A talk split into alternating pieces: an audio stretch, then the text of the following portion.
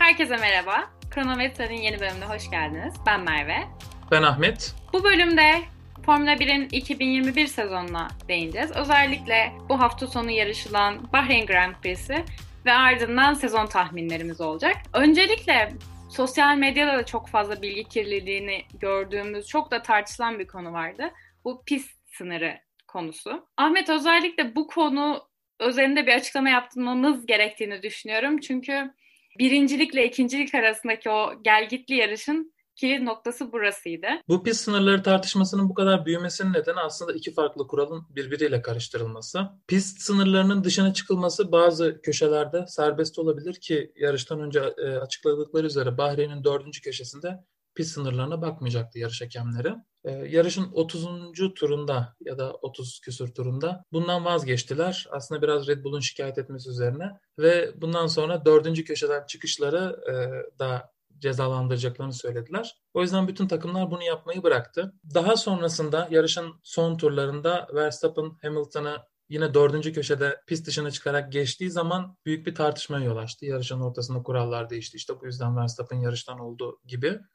Tabi biliyorsun Verstappen pozisyonu geri vermek zorunda kaldı hakemlerin talimatıyla. Fakat burada birbirine karıştırılan iki kural şu. Bazı pistlerde, bazı köşelerde pist sınırları uygulanmayabilir ama hiçbir zaman pistin dışarısından başka bir aracı geçmek zaten serbest değildi. Bu ne bu yarışa özel bir durum ne bu sezona özel bir durum. Eskiden beri böyleydi. Ee, tabii burada şey eleştirilebilir. Yarış hakemlerinin 30 tur işte dördüncü köşeye bakmayacaklarını söyleyip ortadan itibaren e, o köşeyle ilgili karar almaları eleştirilebilir. O konuda da eleştirileri haklı buluyorum. Gerçekten tutarlı olması gerekiyordu. Çünkü 30 tur boyunca Hamilton o köşeyi kullandı. Red Bull bunu fark edip kendileri de kullanmaya başladıktan sonra kural değişti. Bir de internette şöyle yorumları çok sık gördüm. Bu konu hakkında tutarlı bir şey olsun doğru. Ama işte aracın dört tekerinden herhangi, herhangi bir tanesi pist sınırları içerisinde değilse ceza alsın. Bu da aslında çok mantıklı değil. Çünkü pist dışına çıkmanın birden fazla nedeni olabilir. Ee, çok basit bir örnek vereceğim. 2019 Kanada'da Vettel pist dışına çıkmıştı.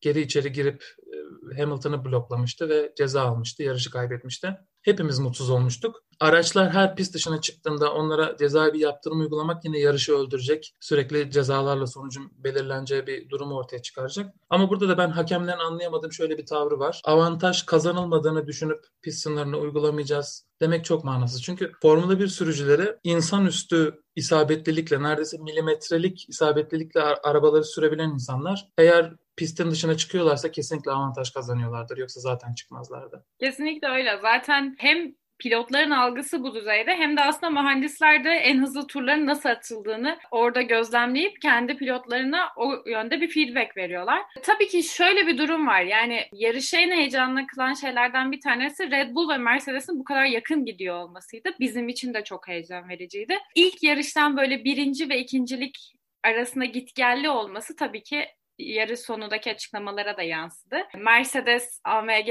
kanatlandırır diye küçük bir Red Bull'a atıfta bulunuldu.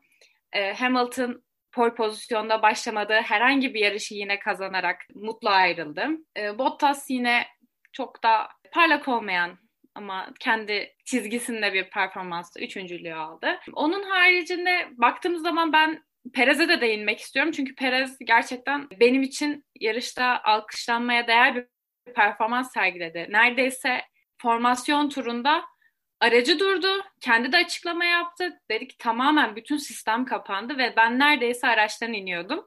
Son anda her şey tekrar başladı. Tabii ki yarışta sıralama olarak sonuncu başlamak durumunda kaldı ama baktığımız zaman yarışı da beşincilikle bitirdi. Perez'in performans hakkında ne söylemek istersin? Perez'in aslında sıralamada Q2'de elenmesi biraz talihsizdi. Yanlış hatırlamıyorsam saniyenin %5'i gibi bir farkla elendi. Red Bull çünkü orta sertlikte lastiklerle Q3'e geçmesini istemişti. Belki de o riski almamaları gerekiyordu. Çünkü Perez'in o araçtaki ilk sıralamasıydı. İşe yaramadı ama yine de Perez'in son sıraya düşüp oradan 5. sıraya gelmesi zaten daha önce de biliyorduk. Şeyde çok iyi. Yani yarış sırasında piste geçme konusunda sıkıntısı olmayan birisi. Red Bull'un daha önceki sürücülerinden, Gasly'den, Albon'dan belki o anlamda ayrılacak. Ama Perez daha iyi sıralama tur atıp Verstappen'a işte 10'da 2, 10'da 3 civarında yakın kalmayı başarırsa inanılmaz heyecanlı bir sezon bizi bekliyor. Özellikle strateji, yarış stratejileri açısından Çünkü ilk defa Red Bull geriden başlayıp sonradan yetişmedi. Sezonun başından itibaren Mercedes'in önünde görünüyor. Yani hem güzel bir sezon başlangıcı yaptılar hem anladığımız kadarıyla yeni regülasyonlara ve hatta araçlarına bayağı hakimler. İlerleyen zamanlarda daha farklı sonuçlar görebiliriz diye düşünüyorum. Ayrıca biraz da aslında biz hani hem bütün sezonun hazırlıkları yani testlerinin hem sonrasında sıralamanın ve yarışın aynı pistte olduğunu gördük. Üç aşağı beş yukarı bizim için yeni araçlara dair ipuçları verdi. En göze çarpan performans dersek neden bahsetmemiz gerekir? Bariz bir şekilde Mercedes bu sefer geride yakalandı. Onu zaten testten bile biraz tahmin ediyorduk. Bahreyn belki çok bütün pistleri temsil edebilecek bir pist değil. Çünkü asfalt yerine galler graniti kullanan lastikler üzerinde çok sert, çok yıpratıcı olan bir pist. Onun dışında yüksek hızlı bir pist. Ama Mercedes testte bariz bir şekilde aracın arka tarafında denge sorunları yaşıyordu. Yarışta benim gözlemlediğim bu denge sorunlarını büyük oranda azalttılar. Araç daha stabil görünüyordu ama yine de araçta çok fazla understeer vardı. Bu da aslında şeyi gösteriyor. Mercedes'in problemi hala aracın setup'ını tam olarak çözememiş, ayarlayamamış olmakla ilgili. Açıkçası bu çok da zor çözülecek bir problem değil. Mercedes'in 2-3 yarışta bu işi çözeceğini düşünüyorum. Ama bunu çözdüğünde bile hala Red Bull'la aynı seviyede olmayabilir. Çünkü Red Bull neredeyse saniyenin onda dördü gibi bir fark attı sıralamada. Verstappen Hamilton'a bu fark attı. Bununla ilgili Aston Martin'in Team Principal'ı Otmar'ın bir iddiası var. Bu, bu seneki regülasyonların, bu downforce'u azaltmak için getirilen yeni kısıtlamaların düşük eğimli araçlara yüksek eğimli araçlardan daha büyük zarar verdiğini iddia ediyor. Hatta canlı yayında bir saniye gibi bir farktan bahsetti. Tabii Otmar biraz abartıyor doğal olarak kendisi de o durumdan etkilendiği için ama yarım saniye civarında bir fark yarattığını kabul edersek aslında çok da isabetsiz değil. Çünkü aşağı yukarı bu düşük eğim felsefesini kullanan Mercedes ve Aston Martin'in rakiplerine kıyasla kaybettiği zamana dek geliyor. Eğer bu doğruysa ve gerçekten Mercedes'in bu performans kaybının nedeni düşük eğimse bu konuda yapabilecekleri çok çok az şey var. Çünkü bu basitçe şey meselesi değil. Aracın arkasını yükseltelim işte biz de hadi e, yüksek eğimli bir şekilde kullanalım. Hayır aracın bütün aerodinamik performansı, bütün parçaları hatta aracın süspansiyonu bile o felsefeye göre şekilleniyor. Ve bu sene e, maalesef biliyorsun geliştirme kısıtlı. Mercedes tokenlarını nereye harcadı henüz bilmiyorum. Belki açıkladılar ama yani bütün aracı baştan tasarlamadıkları sürece üstesinden gelinebilecek bir şey değil. Bu da beni sezonla ilgili çok heyecanlandırıyor. Çünkü biz şeyi biliyoruz. Red Bull'un sezon boyunca yani sezonun ortasında sonunda geliştirme konusunda çok hızlı olduğunu biliyoruz. Mercedes de bu setup problemlerini çözebilirse aşağı yukarı birbiriyle dengeli iki aracın çok yakın bir savaşını izleyeceğiz gibi görünüyor bütün sene boyunca. Evet. Ya aslında zaten geçen sezon en çok eleştirilen şeylerden bir tanesi Mercedes'in kusursuza yakın bir aracının olması.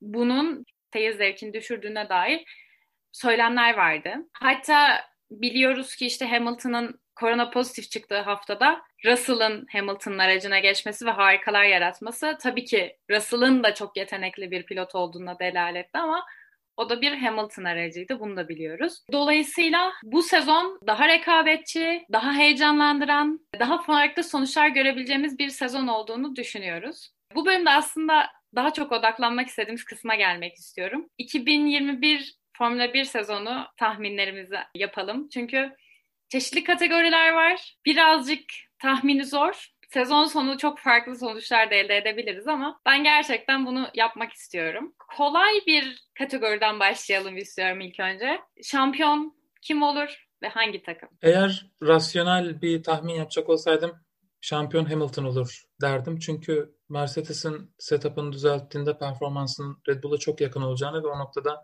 tecrübenin öne çıkacağını düşünüyorum. Ama ciddi bir şekilde de Verstappen'ı destekliyor olacağım bütün sene boyunca. Benim tahminim bu yönde. Senin? Çok da bizim istemediğimiz şekilde Hamilton ve Mercedes diyorum açıkçası.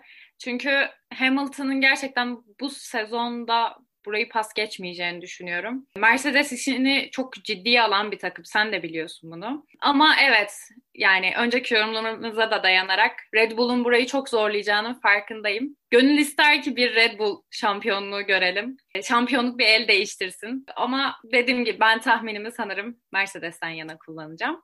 Takımlar evet. sıralaması ile ilgili şöyle farklı bir tahminim var. Sürücüler şampiyonu Hamilton olacak doğru. Ama takımlar şampiyonasında ben Red Bull'un kazanma ihtimalini çok yüksek buluyorum. Bunun Bir nedeni Perez'in Verstappen'a yakın olacağını tahmin etmem. Bu da strateji anlamında önlerini açacak. Bottas da geçen sene neredeyse Verstappen'a geçilecek durumdaydı. O yüzden takımlar şampiyonasında ben Red Bull'a biraz daha fazla şans veriyorum. Aslında senin de dediğin gibi Red Bull'daki pilotların performansı ve hatta yetenekleri birbirlerine çok daha yakın. Biz genel olarak yarışlara baktığımız zaman Hamilton ve Bottas arasında böyle bir şey göremiyoruz. Yani Bottas bambaşka bir araçta yarıştığı zaman o performansı sergileyip sergileyemeyeceği konusunda derin tereddütlerimiz var. Seninle de defalarca tartıştık. Dolayısıyla takımlar tarafında Red Bull'un daha şanslı olacağını senin gibi düşünüyorum. Çünkü Perez de çok iyi iş çıkaran bir pilot. Bunu da bilmemiz gerekiyor. Buna da değinmemiz gerekiyor. Geçen sezonda son yarışlara kalan bir üçüncülük mücadelesi vardı. Biz de çok sıkı takip ettik. Bu yıl belki o kadar rekabetçi olmayabilir çünkü evet üçüncülük mücadelesi deyince ben orada Ferrari'yi görüyorum, McLaren'i görüyorum, Aston Martin'i görüyorum ve belki Alpine'i görüyoruz. Buradaki üçüncülük mücadelesi de kim olur deyince açıkçası benim aklıma tek bir takım geliyor. O da McLaren. Çünkü Norris gerçekten çok kendini geliştirdi. Geçen sezon bunu gördük. Bu sezonki ilk yarışta dördüncü oldu. Çok büyük bir heyecanı vardı. Ben bu sezon aslında podyumda göreceğini düşünüyorum Norris'in. Aynı zamanda Ricardo da hiç yabana alınacak bir pilot değil. Dolayısıyla bu tarafta hem araçlarının güzel performans vermesi hem pilotlarının yeteneği anlamında üçüncülükte McLaren diyorum ama sen ne dersin? Birebir aynı düşünüyorum. Maalesef geçen seneki kadar heyecanlı bir üçüncülük mücadelesi izleyemeyeceğiz. McLaren açık ara önde görünüyor. Bu da aslında çok etkileyici. Hem aracın geri kalanında çok büyük değişiklikler yapamadıkları bir senede motor değiştirip üstüne bir de aynı performansı koruyup diğer takımlara fark açmaları çok etkileyici. Aerodinamik olarak da çok inovatif çözümler var. İşte diffuser'ı McLaren'in diğer takımların regülasyonlarda fark etmediği bazı özellikler içeriyor. Bu sene Aston Martin ile Alpine'in maalesef hiç şansı yok. Ee, yakın bile görünmüyorlar çok üzücü bir şekilde. Ferrari motor sorunlarını çözmüş görünüyor. McLaren'e en yakın takım şu an Ferrari gibi. Ama şu an itibariyle McLaren açık ara favori. Evet bu sezon aslında en azından Bahreyn GP'ye baktığımız zaman ben Ferrari'nin dev bir pit stop problemi vardı malum süreleri itibariyle. Onu da birazcık çözdüklerini görüyorum. Gelecek vaat ediyorlar. Ancak Ferrari umarım bu yılda işte hedefimiz 2022'ye kaldı söylemini çok erken bir zamanda söylemez çünkü Ferrari ile çok özdeşleşmiş bir şey. Bir sonraki kategoride şöyle bir tahmin istiyorum senden. Kaç takım galibiyeti görür ve bunlar hangi takımlar olurlar? Bu çok zor bir soru ya şey çok bariz. Yani Mercedes Red Bull zaten bariz. Ben bunların dışında en az iki takımın daha galibiyet göreceğini tahmin ediyorum. Bir tanesinin McLaren olacağını düşünüyorum. Çünkü çoğu zaman fırsatı değerlendirebilecek kadar yakında onlar olacak. Onun dışında kimin olacağını tahmin etmek çok zor. Yani belki Ferrari, Alfa Tauri hepsinin hepsinin şansı olabilir. Ama zor bir soru. Ben açıkçası burada birazcık cesur bir tahmin yapmak istiyorum ve 5 takım diyorum. Çünkü geçen yıl da sürpriz sonları gördük yani. Mercedes, Red Bull, McLaren kesinlikle görür diyorum. Ve bunun yanı sıra Alfa Tauri ve Ferrari diyorum. Ferrari de bu yıl birazcık Ferrari'ye yakınım biliyorsun. Onların almasını isterim. Heyecan da katar galibiyetin farklı takımlarda görmek. Bir tahminde aslında çaylaklara gelsin istiyorum. Çünkü bu sezon 3 tane çaylağımız var. Çaylakların performansı için konuşmak birazcık erken ama gözde çaylağımız muhtemelen aynıdır. En gelecek vadeden ve sezon sonunda bizi en mutlu edecek çaylak dediğim zaman benim aklıma Tsunoda'dan başka bir seçenek gelmiyor. Bilmiyorum sen ne düşünüyorsun? Ben de Tsunoda diye düşünüyorum. Çünkü çok stabil bir araç sürüyor. Çok şanslı o açıdan ve gerçekten çok etkileyiciydi bu ilk yarıştaki performansı. Mick Schumacher'de demek isterdim ama maalesef Mick Schumacher'in sürdüğü araba 2021 arabası bile değil neredeyse. Çok dengesiz, çok performansı düşük ve hi- üzerine hiçbir güncelleme yapılmamış bir aracı sürüyor. Büyük ihtimalle kendini gösterme şansı olmayacak. Biz tabii Formula 1'i takip ederken hem yarış sezonunu takip ediyoruz hem de bütün gelişmeleri takip ediyoruz. Bu gelişmelerde de öne çıkan isimler oluyor illaki her sezon daha çok parlayan. Tabii burada iyi ya da kötü tartışılır ama bu sezon adından en çok bahsedeceğimiz pilot dediğim zaman benim aklıma Alonso geliyor tabii ki. Çünkü Alonso'nun nasıl bir pilot olduğunu ve geçmişini bildiğim için ve sezon öncesi açıklamaların da farkındayım. Yani Alonso durduğu yerde durmuyor aslında. Birazcık takımından bağımsız bir pilot. Çok agresif. Birazcık da sataşmayı seviyor, rekabeti seviyor. Adından söz ettirmeyi seviyor. Dolayısıyla bu tahmine kesinlikle Alonso derim ama. Alonso karakter olarak çok kutuplaştıran bir karakter. O yüzden kötü bir tahmin değil aslında. Ama ben performans açısından maalesef Alonso'dan çok fazla bir şey beklemiyorum. Çünkü Alp'in bu sene çok büyük bir hayal kırıklığı. Araç sürmesi çok zor bir araca benziyor. Sidepodları inceltip hava girişinin çok büyük bir kısmını yukarıdaki hava girişine taşımışlar. Çok geniş bir hava girişi var. Bakınca bile görünüyor zaten. O yüzden de motorun büyük kısmını o hava girişinin arkasına taşımışlar. Bu tabii kendi iddialarına göre aerodinamik açıdan bazı kazançlar sağlıyor ama aracın ağırlık merkezi çok yüksek ve bu da aracın arkasını çok dengesiz yapıyor. İzleyince bile görülüyor yani aracın dengesizliği. Alonso tabii şeyle meşhur. Çok zor araçları sanki normalmiş gibi sürmesiyle meşhur ama maalesef ben Alpine'le çok çok büyük bir performans gösterebileceğini zannetmiyorum bu sene. Bir tık daha normal bir araçla çok daha iyi bir performans sergileyebileceğini biliyoruz ama Alonso'da hiçbir zaman yılmayan hatta iki yıl aradan sonra tekrar Formula'ya döndüğünü düşünürsek kesinlikle adından söz ettireceğini düşünüyorum.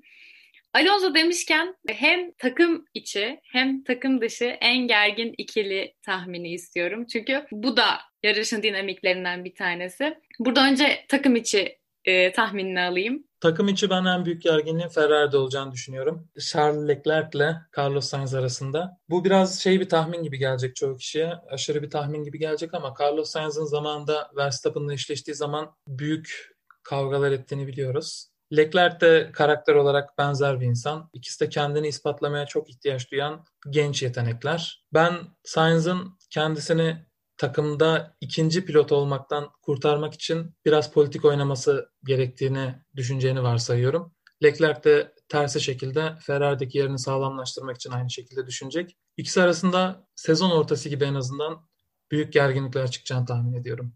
Açıkçası ben senin söylediğin şeylere katılmakla beraber burada takım içi gerginlik dediğim zaman Norris ile Ricardo'nun bir çatışma içerisinde olabileceğini düşünüyorum. Biz aslında bunu daha McLaren'in lansmanı olduğu zaman bir fark etmiştik ama sonrasında da işte Norris'in paylaşımları, Ricardo'nun açıklamaları derken bir tık böyle bir gerildi. Ha, tabii ki bu e, yansıtılan tarafıdır, devam eder etmez. Çünkü Norris çok e, genç, kendini kanıtlama çabasında. Ricardo tabii ki keza aynı şekilde karşılık veriyor ve burada bir dinamik oluşabileceğini düşünüyorum. Bunun yanı sıra Alonso'yu unutmamak lazım. Çünkü Alonso'nun bir tane geleneği varsa o da öncelikle kendi takım arkadaşına harcaması. Sen de biliyorsun. Burada Alonso o konu harcamak konusunda tereddüt dahi etmeyecektir. Ama burada bu kadar büyük bir e, gerilim olur mu? Ya da bu böyle bu kadar konuşacağımız bir şey haline gelir mi? Emin değilim. Yani McLaren'in hem şu anda üçüncülük konusunda çok büyük bir favori olması beni Norris ve Ricardo tarafını düşünmeye itiyor. Ben McLaren'i niye ilk tahminim olarak söylemediğimi açıklayayım. Söylediğin şey zaten çok bariz. Lansmanda bile hissedilen bir gerginlik vardı aralarında. Aslında düşündüğümüz zaman Norris iki sene tecrübesiz pilot olarak Sainz'ın yanında öğrenen pozisyondaydı. O yüzden rahat bir ilişkisi vardı Sainz'la. Ama artık 3. senesi yeni bir takım arkadaşı var ve ilk defa Sainz dışında bir pilotla karşılaştırılacak. Artık yeni bir referansı var. Ricardo da tam aksine şampiyonluk kazanabilecek kalibrede bir pilot olduğunu ispatlamaya çalışıyor. Ve şey istemeyecektir. E, nispeten tecrübesiz görünen bir pilotu yenilmek istemeyecektir. İkisi de kesinlikle şey takım lideri olarak konumunu ortaya koymaya çalışacak, çalışmak zorunda. Bu aslında benim biraz hoşuma da gidiyor. Çünkü Formula 1'in böyle olması gerekiyor. Formula 1'de senin ilk düşmanın en büyük düşmanın her zaman takım arkadaşındır. Ama niye McLaren demedim? Çünkü McLaren'in sürücüleri yönetme tarzı çok hoşuma gidiyor. İkisi arasındaki ilişkiyi zorlamaya çalışmıyorlar. Andrea Seidel özellikle açıklamalarında Norris ile Ricardo arasındaki ilişkiyi bir öğrenme ilişkisi olarak tanımlamaya çalışıyor. Norris'i yetiştireceklerinin Norris'in Ricardo gibi yarış kazanmış, birkaç yarış kazanmış bir pilottan öğrenecek şeyleri olduğunu söylüyor. O yüzden ben McLaren'ın durumu yatıştırabileceğini düşünüyorum. Ama Ferrari'de o yeteneğin olmadığını defalarca gördük. Alonso konusunda da şöyle. Alonso takım arkadaşlarını harcıyor ama genelde performans olarak harcıyor. Çok büyük bir ihtimalle o konu performans olarak ezecek. Yani Alonso tarihte sıralamada sadece iki kere yenilmiş. Birisi Hamilton'a çok çok küçük bir farkla, diğeri de sıralama dehası olan Trulli'ye. Onun dışındaki Massa, Raikkonen, Van Dorn, Tikella takım arkadaş olarak eşleştiği kim varsa özellikle sıralamada resmen parçalamış birisi. Van Dorn'un kariyerini bitirdi yani o seviyede. Ocon'un ben ona yaklaşamayacağını düşünüyorum. Genelde de şey performans olarak yakın olmadığı birisiyle kavga etmek için bir nedeni olmayacaktır Alonso'nun. Bir de takım dışı dinamiklere bakmak gerekiyor diye düşünüyorum ve burada da Alonso varken aslında burada tek isim var. Eğer ki takım dışı gerginlik sebebi olarak Alonso'yu göreceksek karşısında tabii ki Vettel var. Bir şekilde yarışta gerileceklerini ve gerginliğin de sezon boyu devam edeceğini düşünüyorum. Muhtemelen Alonso'dan eğlenceli birkaç radyo mesajı dinleyeceğiz. Büyük ihtimalle aralarında birkaç olay çıkacak. Çünkü araçlarının performansı da birbirine çok yakın ve sık sık karşıya gelecekler bu hafta sonu olduğu gibi. Son olarak sezona dair cesur bir tahmin istiyorum senden ama bizim böyle 2021 sezonu bittikten sonra hatırlayacağımız cinsten. Şöyle birkaç tahmin yapacağım ama yeterince cesur mu bilmiyorum. Ben tahminde bulunayım sen yeterince cesur olup olmadığını söyle.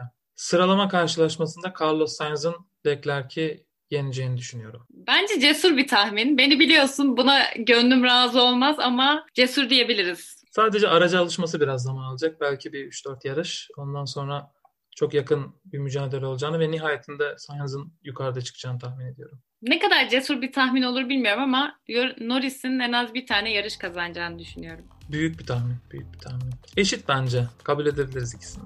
Yeterince cesur mu? Sezon ilerleyen zamanlarında göreceğiz. Belki tahminlerimizi ara ara bazı bölümlerde güncelleyebiliriz. Evet, tahminlerimizi de yaptığınıza göre bu bölümlük bu kadar. Biz dinlediğiniz için teşekkür ederiz.